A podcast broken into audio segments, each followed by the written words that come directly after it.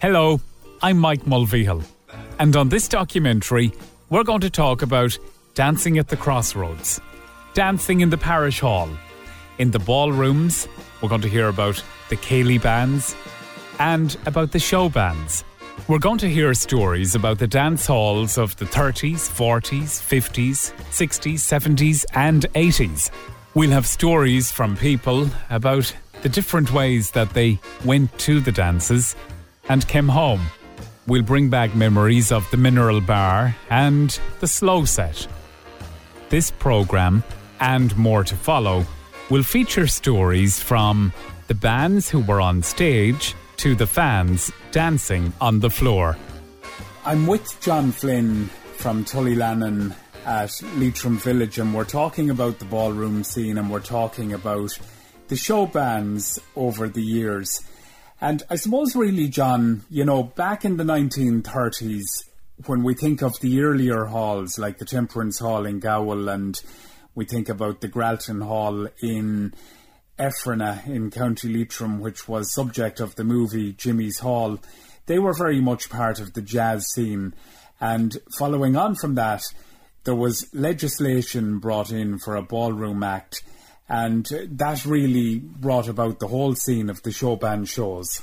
Yes, the one determining factor, uh, Mike, I can see in this is that the country roads seem to shape and evolve to how people dance or how people engaged with each other. And um, we have a for record uh, on video of a crossroads dance being held outside of Drumshanbo in 1929. And then, of course, there's an earlier photograph of the 1890s of a crossroads dance in some part of the west of Ireland. That's sort of on, on, on file and record. I'd like to read a piece on the crossroads. This piece has been put together uh, and it's it's dated so possibly in the 1930s or maybe before. Many public dances were held in the summer time. A man lived beside it called Phil the Fluter. His, his real name was Phil Higgins, and a fiddler called Ned Corrigan, and the latter was described as a poor man. Both used to play every evening on the crossroads from a Tuesday to a Sunday, Saturday excepted. The ball, as they called it, or the collection on the Sunday was given to poor Ned which was his only means of living. The people paid a penny and twopence each, and a real swank uh, or someone visiting paid threepence or sixpence and was thanked for it. The money was collected on a delf plate, the pennies sounding violently when thrown in. The crossroads they lived at is still known as the Nailers Crossroads. And do we know who wrote that piece, I, John? I don't know. I have no. I have no record at all. And it, but it looks like the person was living local to that area because they went on at another part of it to describe the people and the different, say, the carpenter, the tradesman, or the shoemaker that lived in the crossroads. And of course, the crossroads was a venue that had grown around where people uh, in the early 50s uh, would hire uh, a lorry and would have a Céilí band and they would dance on the crossroads. That's that, of course, is quite common. Evelynn McCabe from Jamestown in County Leitrim also recalls the dancing at the crossroads. That was right, and Cox's Cross used to have it at the um, 23rd of June when there'd be a bonfire night at Cox's Cross, and there would be dancing up there. But I remember I used to, I was learning step dancing in the town hall in Carrick with somebody called Doty Gannon. I hope I have it right and she told us that we would need, we would have to come up to Cox's Cross, and we had to dance up there at Cox's Cross. Imagine, but it was a huge affair up there, a big bonfire, and there was a lot of music and love of dancing. That's my memory of it. Well-known entertainer Shaun O'Dowd of Dingaling, born in Jamestown, County Leitrim, has fond memories of those days at the crossroads. When I lived out in Cox's Cross, it's near Kilmore and in case I forget to say it, I played football for Kilmore. That's the only club I ever played for. We were there for a long, long time, and the Cox's Cross was very famous for its bonfire. My mother and father used to put on a festival there. We had many, many happy years there. And my mother started a Comhaltas branch there as well. And our, our house was kind of a rambling house. It was a music house and a party house. And a lot of people sang and drank and ate in our house down through the years. It was one of those houses where the door was always open and there was always some little bit of skullduggery going on and a bit of music and a bit of fun. Very happy home. Have very happy memories of it. Um, my mother and father, of course, were like two peas in a pod. They just got on so well. And I suppose they were opposites in certain ways. Uh, she was a, a showbiz person and he was a studious kind of a fella. My dad was our school teacher. He taught most of his life in Drumsna National School.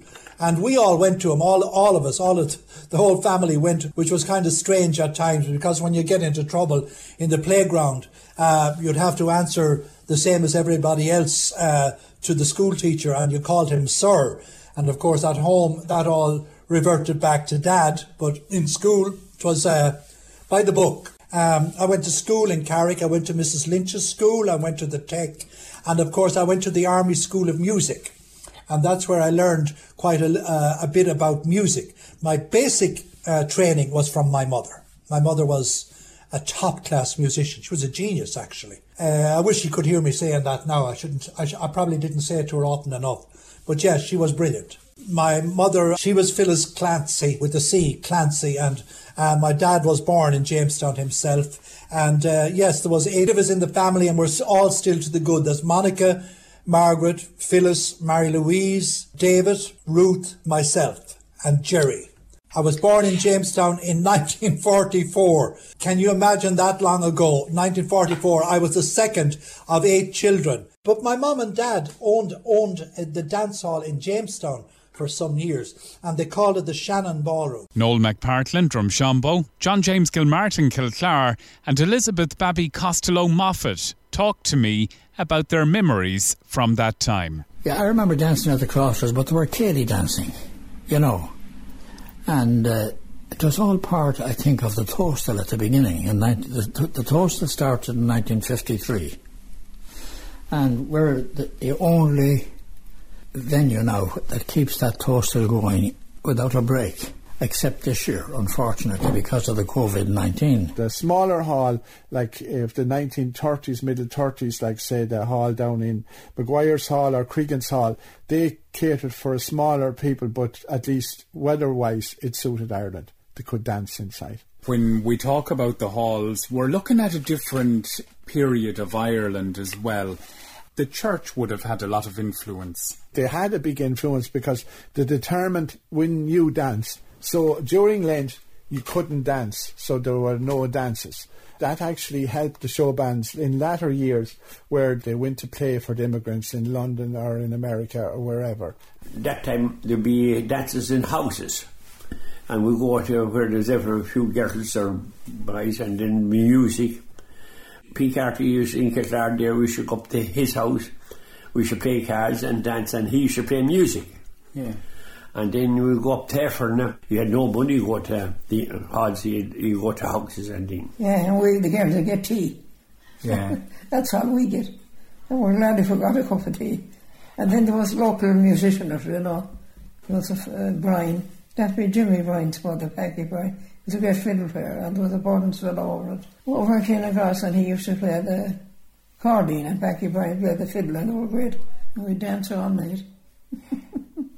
So this is even before the ballrooms had before, show bands yeah, or anything yeah. Yeah, but, yeah, and uh, well, everyone's happy that they're more happy now than they're going round today. You know, yeah. think, And what kind of tunes would they have played in the houses at that time? Oh, there was all Irish music, uh, Kenny music, dancing, and C.J. Venice. And would there be many in the house? Oh, there'd be about uh, 14 in the house at that time, 14, maybe 10 to 14. But no television, no radio, no nothing that time.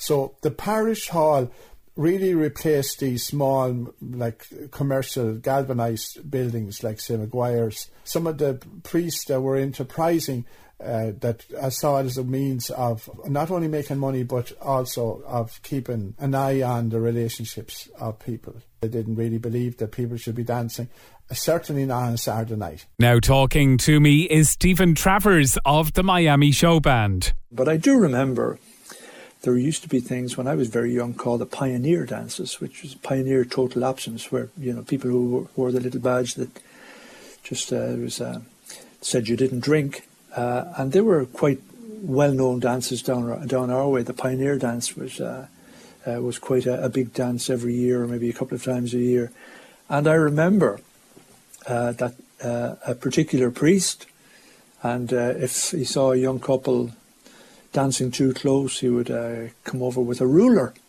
and put it between them, one of the little old school rulers. And, and uh, uh, apparently, he, he used to say, You've got to leave space for the Holy Ghost. Yeah. that, that, imagine trying to do something in 2020 like that. Yeah, well, it might work for the COVID, you know. Babby Costello now recalls the hall in Effrinagh. Well, they, they, with that hall, there was something in there a Saturday night. But the priest should go up on Saturday night and put them out with it. Said they were, they, were, they were not allowed on Saturday er night because they said they were too late, they wouldn't get up to go to Mass. In those days, you didn't normally go out on a Saturday night anyway, you know. He maintained that it was damage and Mass, people keeping away. Nothing on Saturday night ever. I think that's one of the, the, the strange things was that in Ireland, the big dance night of the week was on a Sunday night, as opposed to today or most normal situations. The big big night would probably be a Saturday night or sometimes a Friday night. But the church apparently was worried that people would stay out too long after the dances and wouldn't get up for mass in the morning. So that'll give you an idea of how uh, you know how firm a grip the church had on the community people um, in some ways learned to live with it. It did seem uh, a remarkable close relationship that people had with the church and that they, they, saw it, even though they knew the value of couples and people getting married and having families. But this was their only way of meeting. Uh, the matchmaking had preceded all that, of course, and a wife was picked for you in the neighbourhood or in a second townland or whatever. So that that was simpler. But this then, when people began to, as you say, go further from their own parishes. Elizabeth Moffat, also known as Babby Costello from Gowal in County Leitrim, shares a story with us now about a priest's housekeeper who wanted to go to a dance. Oh, she had a boyfriend and he used to the ladder up to the window and free should go to bed. That's the only way she could get to a dance. As she go out and was that? Her Nelly Mulligan, and she was, oh, she was full of diplomat. But anyway, she had a boyfriend, he was carpenter or working across, and he put up the ladder, you see?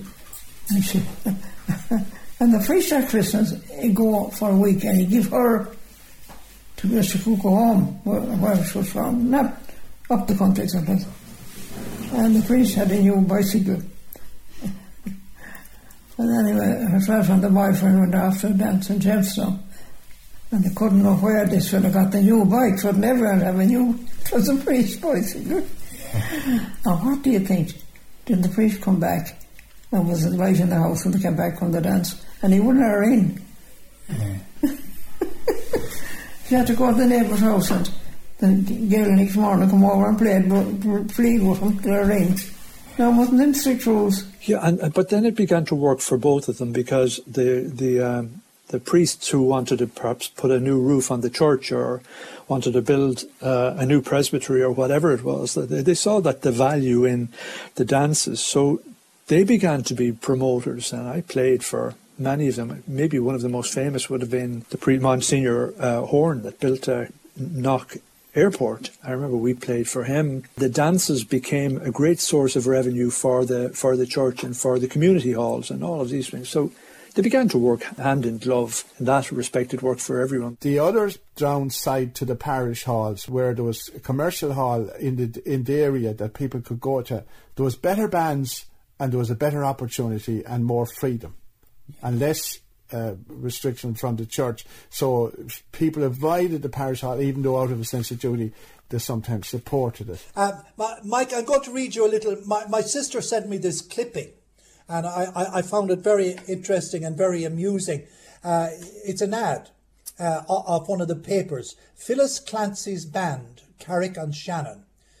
complete with lady vocalist and amplifier, makes its first appearance in Macneen Hall, Belcoo, on Sunday, the 17th of January 1944, dancing 9 p.m. to 4 a.m.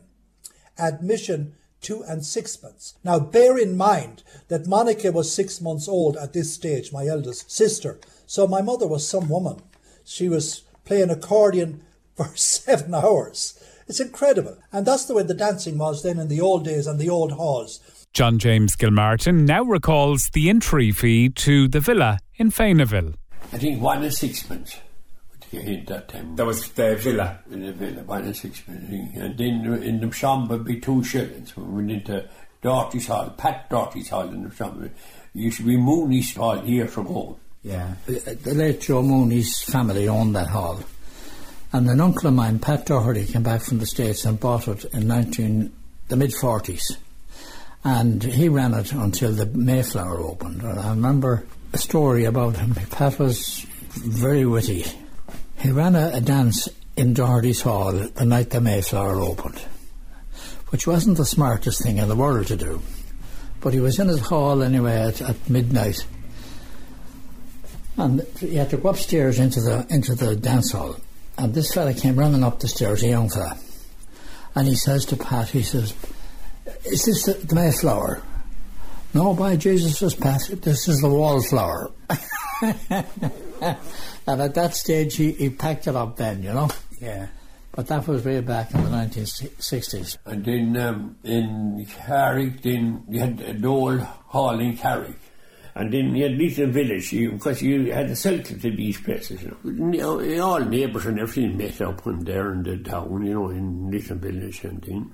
And was that in a hall opposite where the school is today? Well, that's right. Opposite school is there. They knocked, I think, um, Noon built a house beside there, I think, and There was a carnival in Leitrim Village.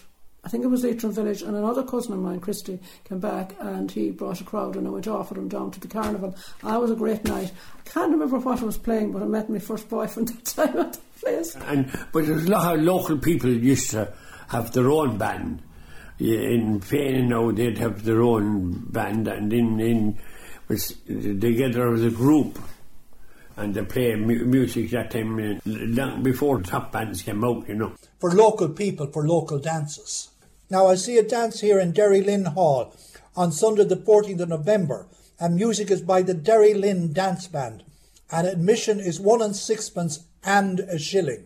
Now I don't know who paid the shilling or who paid the one and sixpence, but uh, uh, so, my, so my mother, yeah, and then it says here the Céilí Band, Armagh, Dave Dixon, and McMahon's Band from Clones were recognised as all being the best bands around the area. There's another one here at Town Hall Ballyconnell, a Sonny Lynch's band from Gowna. Amplified and augmented our usual perfect floor. Now listen to this, Mike.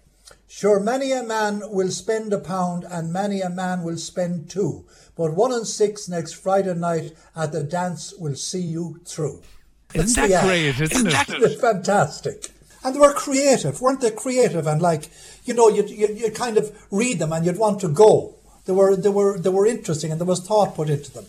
So it, it was a big business, of course, the early dance band business. They were sitting down bands before the show bands broke.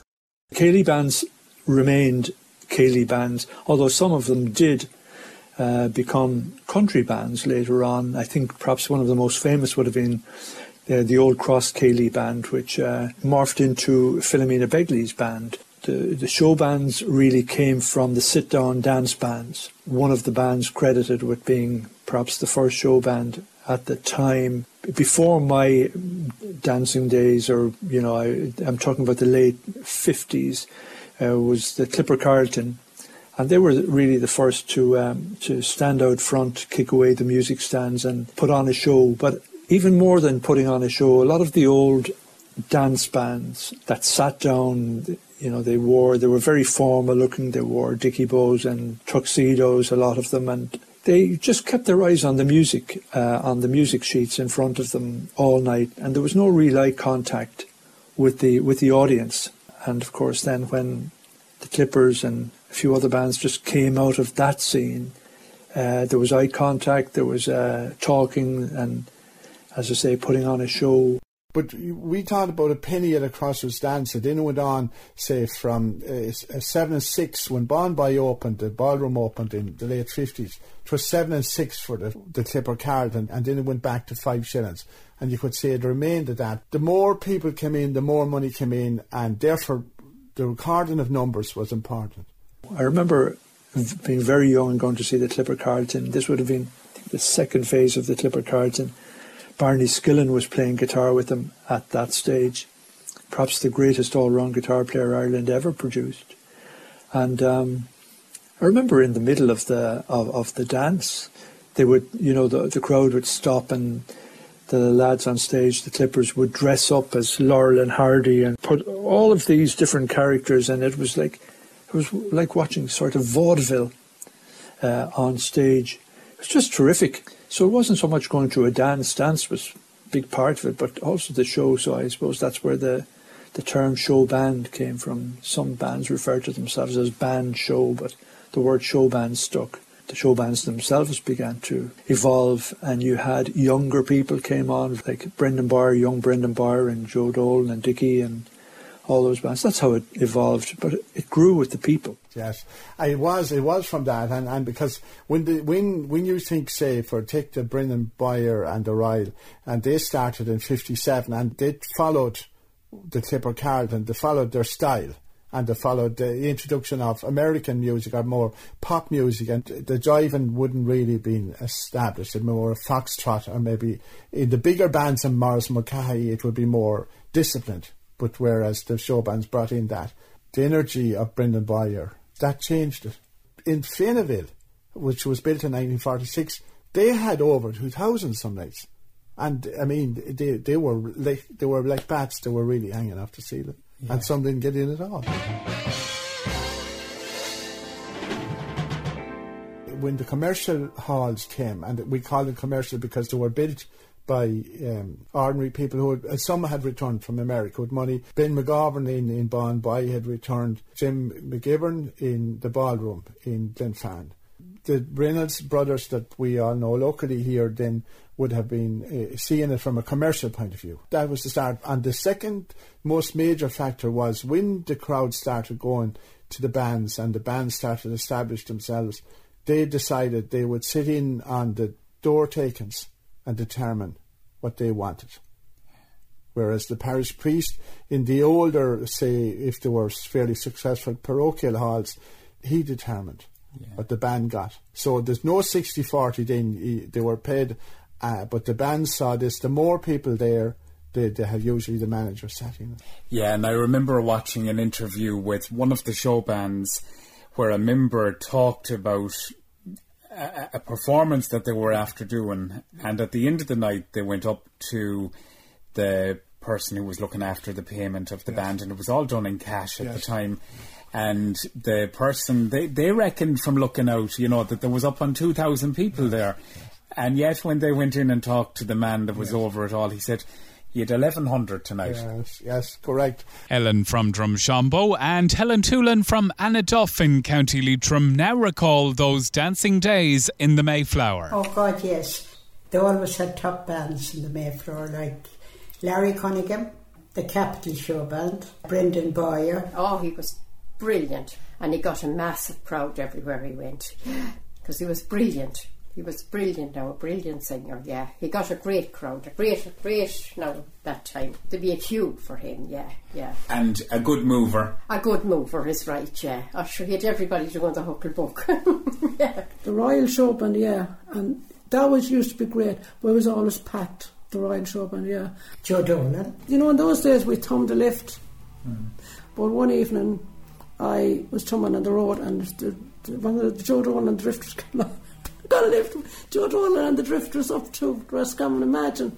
But Joe Dolan never spoke a word because he was asleep the whole time in the back of the car. but it was a great, I mean, I couldn't believe it. That's the one experience. Yeah. But uh, the other guys were talking the whole way, so got a lift up to the whole way from wherever uh, maybe I don't know where I was, Elphin or where, and they were playing that night in Fairyland. That was one of the funny things about it. I was so good. I'd say, well, I got lifted that with the and the Drifters through. Oh, jeez, they were great, yeah, the Yeah. music. That would be the band that stands out ever, about even all the other bands that played. Now, this is what I have. This is the song that my favourite song.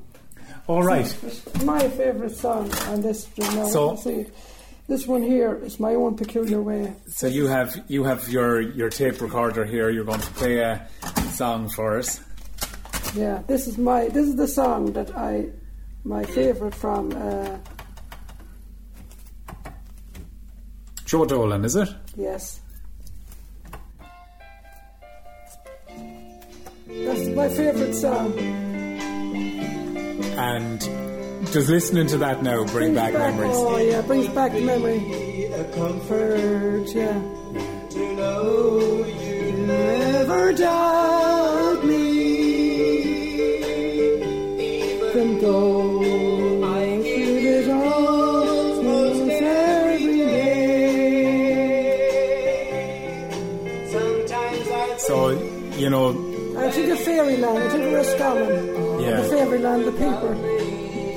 boyfriend I had at that time. so you remember out dancing with this, and, and it's just like it was yesterday. That's what I do, yeah, yeah, yeah. Drifters, yeah. To me, there was something special about Joe Dolan's voice. There was just just that special thing that was when you hear the Drifters playing. I just said there was something just different from everybody else, from anybody, from the Royal Showband any other band. Joe Dolan had something special. That's, what I thought all the time.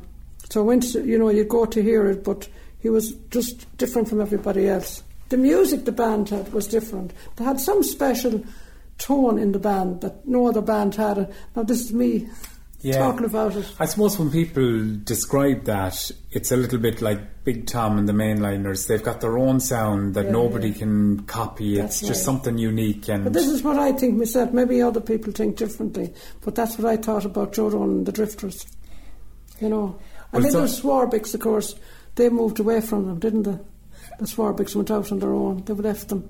yeah. And the Swarbriggs then went on to represent Ireland at the Eurovision Song That's Contest. right. They were great. Right? They really were brilliant. The Swarbriggs, they were brilliant. Yeah. and Butch Moore, another man, he represented Ireland the That's first time ever at the remember the Eurovision. Capitol Show Band, yeah. I remember the Capitol Show Band. I remember all the other bands that played as well. This was the, the one for me all the time.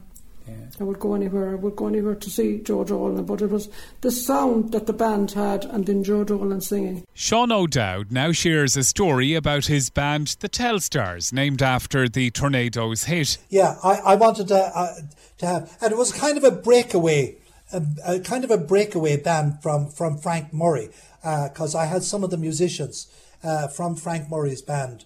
I had Sean Fox from Boyle, who was a saxophone player, and Sean Durr on trumpet, and he was up outside Elphin, and Michael O'Halloran sang, who was the singer with Frank Murray, and my sister Phyllis was the female vocalist, and I was uh, sort of guitar, sort of guitar player come vocalist as well. In this memory, Shaun recalls how it was his dad who saw a newspaper article about showband suits for sale in Mullingar. So he, he used to read the paper and read the ads, and he saw this ad second-hand showband suits for sale. Mullingar, we say 34. Uh, contact Ben Dolan. So contacted Ben Dolan, my dad did, and he said, Oh, these are the suits from the Drifters show band. These are Joe Dolan's band. And I'm the band leader, and I'm selling the second hand suits. We're getting new suits. So off we went, myself and my dad, up to Mullingar and located where the Dolans lived. Ben Dolan brought out this a sample of a suit and showed us the suits, and they were red suits, and they were very heavy and very uh, well made by a tailor actually in Mullingar. They were handmade. So to cut to the chase, my dad bought the suits. I think he bought all the suits for four pounds. Brought the suits home and handed them out, and whoever fitted into the suit got the suit. So we had beautiful red second-hand suits, which were of course dry cleaned. My sister had a red dress, Phyllis, and we looked the business. Away I went on my merry way to become famous with the Telstar show band, of course, which never happened because I didn't have the experience or the know how to make it a success. But uh, yes, I wore Joe Dolan's suit at some stage in my career. And uh, I told that story to Ben and he remembered. But I remember the, the first uh, time ever I saw a massive crowd at, at uh, that was in the Mayflower and Drumshanbo and Big Tom was in it. And uh, I remember us going to it and we had to walk nearly two miles to, from in from our end of the road, you know. That was a, that's one of the ones that kind of stuck in me in my mind, like you know, because uh, Big Tom, of course, was was a major player at the time, and uh, the crowds he used to get were, were unreal, like, you know. So that's the first one I, I can really think of, you know. Four country road winding to town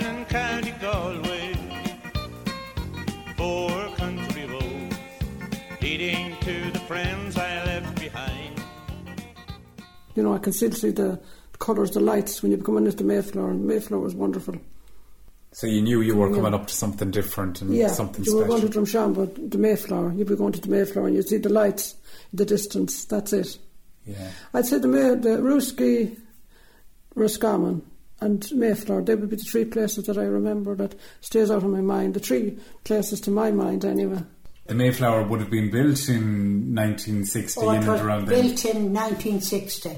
The opening of the Mayflower was in June 1960, the 30th of June 1960.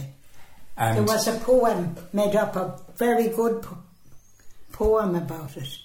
what would have happened at that time then, Ellen, you know, for the grand opening? Can you remember what the first band would have been? Mick Delahunty and a huge crowd, yes. Uh, that's in the poem. The music rang out so clear and true from Mick Delahunty's men. It was the talk of the place, this Mayflower opening in Drumshanbo, I remember. I loved going to the Mayflower, so we looked very forward all going to the Mayflower. Was it a case when you go into the hall that the women would be on one side and That's the men right. on the other? That's right. That's right. It was that way, and it was it was it, it almost followed the same rout- routine from the parish church, where the women sat on one side and the men on the other. So the, the band would start playing and then the fellas would come over and ask the girls to dance. You know, that's the way it was at that time. I came to the show bands uh, fairly late now. Um, you know, compared to say the likes of Brendan and and Dickie and people like that who would have been there from 1962. I was only 11 in 1962, but uh, I do remember when I was playing with bands like a, a country band called the Cowboys or, or the Mick Delahunty Junior Orchestra, and uh, I even had a stint with a few other bands. But yeah, I did notice that that was very prevalent. I mean, the women on one side. I would have seen that more when I was young and maybe at the dances rather than playing at them. By the time I started to play, there were, you know, relief bands they used to call them. They're like support bands, and uh, so they would have seen that more than us. By the time we came on, pubs were closed and the, the crowd was was mixed. I certainly do remember that when I was going dancing when I was very young myself. That When you went in the door, you bought your tickets, and on your left hand side was the ladies' cloakroom, and the right hand side was the men's cloakroom. And you went into the cloakroom, and when you handed in your coat for it to be looked after, went in, maybe comb your hair and fix, give yourself a last trickling up, uh, you came out and you were asked to dance, and you danced away to your heart's content. It, it sort of some ways it suited the girls in a way because they were with each other and their friends, and if they weren't asked to dance, it wasn't as bad. Well, yeah, oh God, yeah. But like it was all jiving then times and, and twisting. Doing the twist. You could see a girl and you'd say you'll make there, and you might never make there. Be just, you know, the, the fellas had come to ask you to dance or that, and you'd be just looking to see, you know, who who was coming next to dance with or whatever. But uh, yeah, that's the way it would be. Yeah, it is. Yeah. And then there was other men who spent their life coming to the ballrooms with no other intention, only being part of the crowd on the middle of the floor, and they carried you along, or they pull you back, or they tore your coat, or whatever. Uh, Would it be a case that it was always the man that asked the woman out to dance? Yes, it was. It was called the walk of shame. Some fellow would have to walk across to ask some girl to dance, And if she said no, he had to walk back, and he was to the derision of uh, by, by all his friends. So it was, it was quite comical, uh, really. But um, that was the way things were. It's usually two ladies' choice in the night. Usually one, but uh, some bands to be generous. You might actually hear the dance, you mightn't dance with your, you know, you know, it wouldn't be good dancers on you, and you wouldn't blame them for that, you know. You might get a kiss at the end of the night. Yeah, but you will, you know, some of them, a lot of them will be into good dancing. So it was all about the dancing. See what's all? you walk on your toes, you be. There were their advances then, whether they were successful or not was another thing. But and then they, they'd have a slow set too to Oh, oh, help oh, things that, along. That, that was the one that was very important. If you could get her to stay on for that one, you were you were laughing. And then, uh, well, in the Ivy Leaf, they, they've had a mineral bar as well, and then that was that was another added advantage because if you got her to the stage where you, you got her to the mineral bar, I think you were things were looking up, you know. and there'd be a mad rush the minute you know the dances were divided into three fast, three slow, three fast, maybe, and an old time waltz thrown in the middle. But they would separate like the like the Dead Sea. You know, uh, the women go to one side and the men go to the other side, and they'd be eyeing each other, and then the Mike, the best chance for an opportunity for, for men if they came from a biggish family where they had sisters and the sisters and they- they'd learned them to dance at home. But even in the churches, you know, uh, husband and wife would go to the church, uh, and and there was a women's side and a men's side. So it just shows you how how different uh, uh, things are today and how we've uh, evolved. I remember this girl. Not only had she her boyfriend, did she come out? She was driving the car. She had her own car with her, and she had a boyfriend and he, or her date on the night, and they spent some time uh, together. But that was one particular uh, change I, I had never ex- experienced, and I thought the guy was lucky. And she spent some time with him, and, and, and he got out of the car and went back in, and went, oh, he, and she went off, started the car, and went went home. Things were changing, and that particular incident from the Mayflower. That stands out more than any of the bands. Yeah, there's much fun coming home. It was all very innocent fun them times. and lots of bikes We- parked outside. I suppose there was, and we often went walking to it. Some of them had only gone to dances and maybe had met each other uh, locally, and therefore it was it was by bicycle, and uh, you know had parked their bicycles uh, maybe at the back of the hall, or maybe if it's a parochial hall, they were brought inside so they'd still be there because a many person without those the lamps were gone off them or they had to go home in the dark. You see, and usually the girls then if they came before ten, they got in free. It would be a mixture really coming in late, you know, from the back pubs. And that, and sure, like, I mean, the night had been nearly gone by the time they got in. Well, that came in a bit, I think, when when the pub started to, to the, the women, or the ladies, as you call them, started to go into the pub. It was to entice them to get in a bit earlier, you know, and not go to the pub probably. And uh, that was uh, right, all right. A lot of the dance halls, you know, uh, had the free admission for the ladies before 10 o'clock. And then I I suppose when you if you had a big crowd of ladies, you had a big crowd of men. So it it worked that way. It was an idea that someone came up with, and that was quite common in the dance halls at that time. Yeah, Yeah. It was great here in Drumshanbo because you didn't have far to go. That's right. Oh, yeah, sure, it was beside us here. It was, um, I do remember clearly Ray Lynam and the Hillbillies on being on stage in the Mayflower. That I remember them clearly. And another night I remember the Smoky Mountain Ramblers. Like and, and because these guys and the Cotton Mill Boys had fiddles and usually long hair or whatever, but these fiddles and you'd see the bows breaking and all you see steam coming out of them when they'd be playing like and it's and the, s- the fast You know, a lot of the dance halls were built out in you know in rural areas uh, and and very very successfully. You know, I mean, a few of them spring to mind for me. I, I remember f- the Fenaghville and, and the Leaf as they called it then. the Ivy Leaf. It was known in olden times as Fenaghville. We used to go there on a Friday night. Fenagh Villa, but that was um, that was going strong that time. Yeah. Oh, very strong. because it wasn't in Ballinamore, it wasn't in Fane either. It was out on a country road, and here, here was a hall that uh, deceptive on the outside, and then you went in. I remember Maisie McDaniel used to sing in the Ivy Leaf. And oh God, they had top bands in it as well. Yeah. And thousands of people Yes, yes. Oh yeah, yeah. The cars would be parked. I remember the cars would be parked uh, from uh, all down to the village in Fenagh there, you know, and uh, like that. There wasn't uh, a massive amount of cars around at the time, but they were coming from far and near to it, you know. And uh, it was the place. Uh, it was the place, and he got all the all the top bands, and he put all the top bands into it. But it was a state of the art place at the time. It was done now. They knew it was built, purpose built, you know. So it was it was a big thing at the time, you know. Mick Woods played there. The Woods' band was in a big way that time, I think. That's right, that's right, Michael Woods. Lord mercy on him, yeah. They went to England and they went to America. Kevin Woods went to America playing. Yeah, I think the brother that was the head of that band, Kevin Woods, he went away to America many moons ago. And I met him in America actually a number of times. But uh, and that lady there, to the best of my memory now, was a lady called. She was the singer Vera Morgan.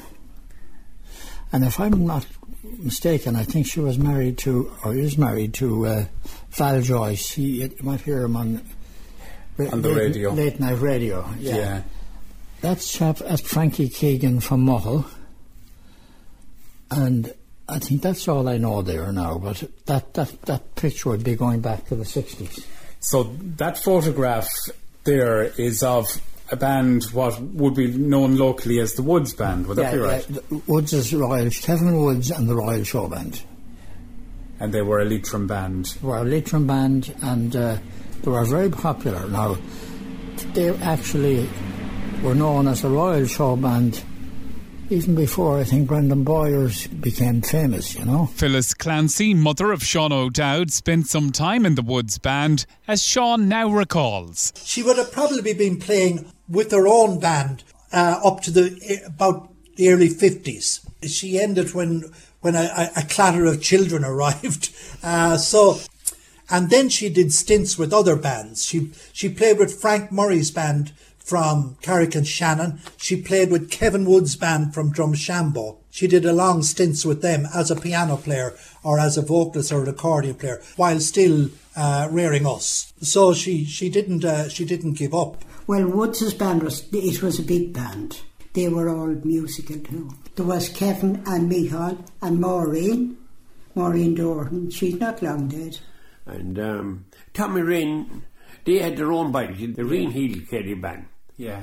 Rain had the band, and at that time Sonny McEwen, and you had Francis Foley, and uh, Kevin Dower. They played in that band in back in 1959-60. That time um, was uh, Joe Lackey from Drumkeir was a good band. He used to play uh, the fiddle and thing. And you had um, a Murray with Carrick. They were a band there that time. And And actually, in his own in his own time, he had a band in Carrick, Frank Murray Band, at one stage. But at that time, they had a shop. Patricia Murray, they actually owned Murray's shop, and Frank Murray drove taxi at that time, and he used to bring us down to the dance, and that's what we do. Go down. That's how we got out. And we'd say, well, okay, many of many's who's going tonight? We're going Sunday night. So what we'd have to say, we'll hire Frank Murray, we'll win and say how much does it cost to cost, and we'd hire Frank Murray. And he must have waited for us down at the Mayflower. Frank Murray from Carrick, yeah. Frank had a terrific band, yeah. Patricia uh, Gartland now would be Frank Mur- Murray's uh, daughter. There was another band then, Noel, with a Drumshanbo connection, the High Lows. Yeah, well, the High Lows, the Trampo connection there, if I remember correctly now, the singer on the band, I think, was some Drumshanbo. Margaret O'Rourke, wasn't it? God rest her. She worked with me in Laird's. She, re- she worked in the office there. Lovely girl, PG's sister. She was from Ballinadera. Died a very young woman. Margaret O'Rourke was a lovely singer. Oh, she was a lo- I have CDs of her. Well, uh, Margaret O'Rourke was very musical because she was a cousin of the McManuses, and the McManuses had a band.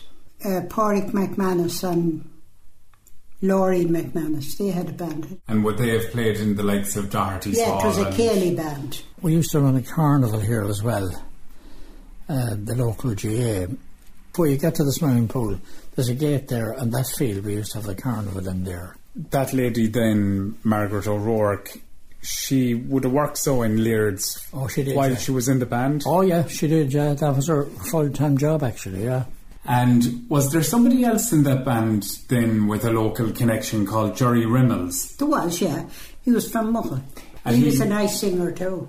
And he was also in the High Lows. He was, yeah. Jerry Reynolds and the High Lows. That's what the band went by. Jerry Reynolds and the High Lows.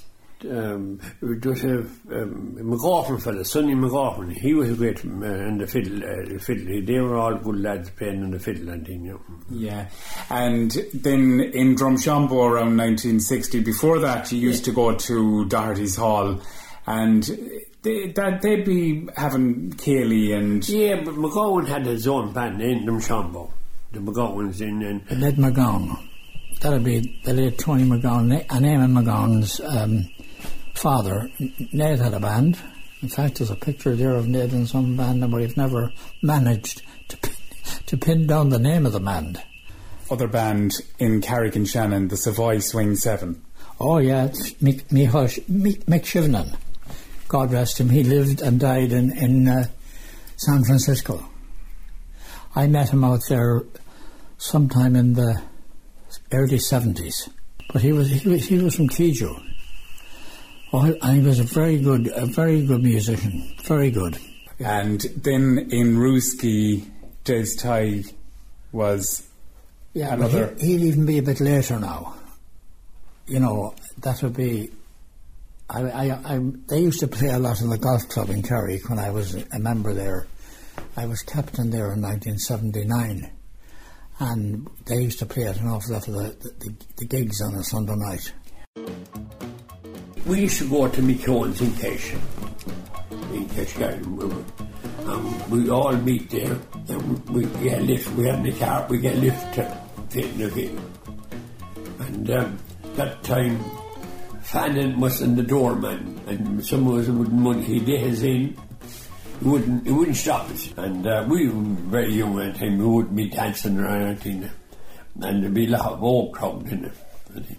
And it was very good that time. And uh, they really I remember Big Tom and the Mainliners being there, and and when he came on the stage, the stage went back. There was a, it, it was a moving stage. Yeah, yeah. Uh, actually, when the Connells from Ballinamore took it over, uh, uh, they put in a, a moving stage in it, which at the time, you know, there was sometimes you'd have a, a, um, a small crowd, we'll say, and it wouldn't look good in the big. So they got the idea of putting the stage on wheels, and uh, actually, my brother was involved in that too. And he he uh, designed the stage for them, and you could move it forward. All you had to do was push it forward and back, you know. And it turned out to be a great idea because when you had a small crowd, it was nice and cosy as well, you know. So it was one of the first ones to do that as well, you know. When Big Tom and the Mainliners came on, went right back as far as he could, nearly out through the back wall because the crowd was so intense and the sweat ran off the walls and you, you had absolutely and I remember then the the, the, the mirrors on, on the walls and the, the sweat running down it and guys then with with uh, shorts and, and ties and the sweat and the it, it actually could squeeze the water out of it. Everyone wanted to be there and were there, of course, to, to attraction of the big bands. Hubie, you've got a little bit of the history on the Ivy Leaf. I have, uh, yeah, a little bit with, with uh, the first man, it, wa- it wasn't Ivy Leaf, it was called The Villa, and it was famous all over Ireland. He was a man called Patsy Conboy, he came back from America, and uh, now this is tales I've been told by my mum and dad.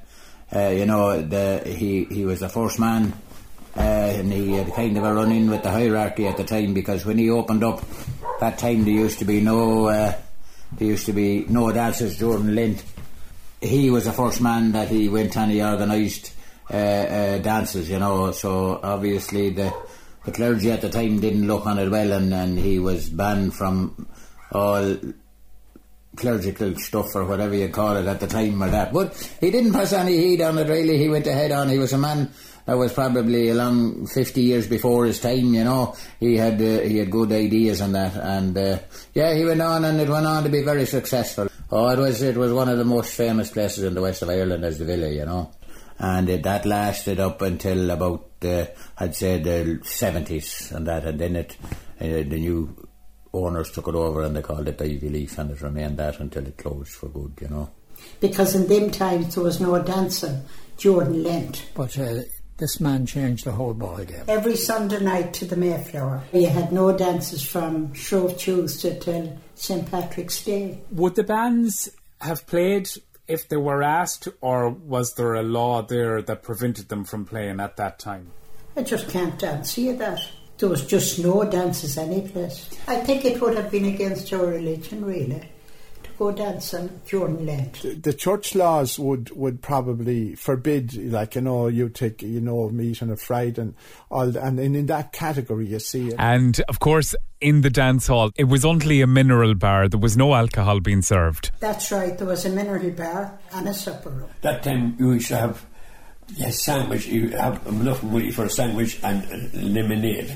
And funny enough, that probably led to the demise of the dance halls because the uh, later on when the you know when, when there was competition from from hotels, that was one of the things that um, that that uh, attracted people into the hotels and away from the dance halls because you know the the, the, the dance halls uh, being in out in the middle of or in rural areas like that they couldn't compete when the when the when the um, hotels came came on offering you know you don't have to travel you can come in here have a drink and better conditions. And also of course uh, the conditions that were on offer when people used marquees uh, which which were very popular as well.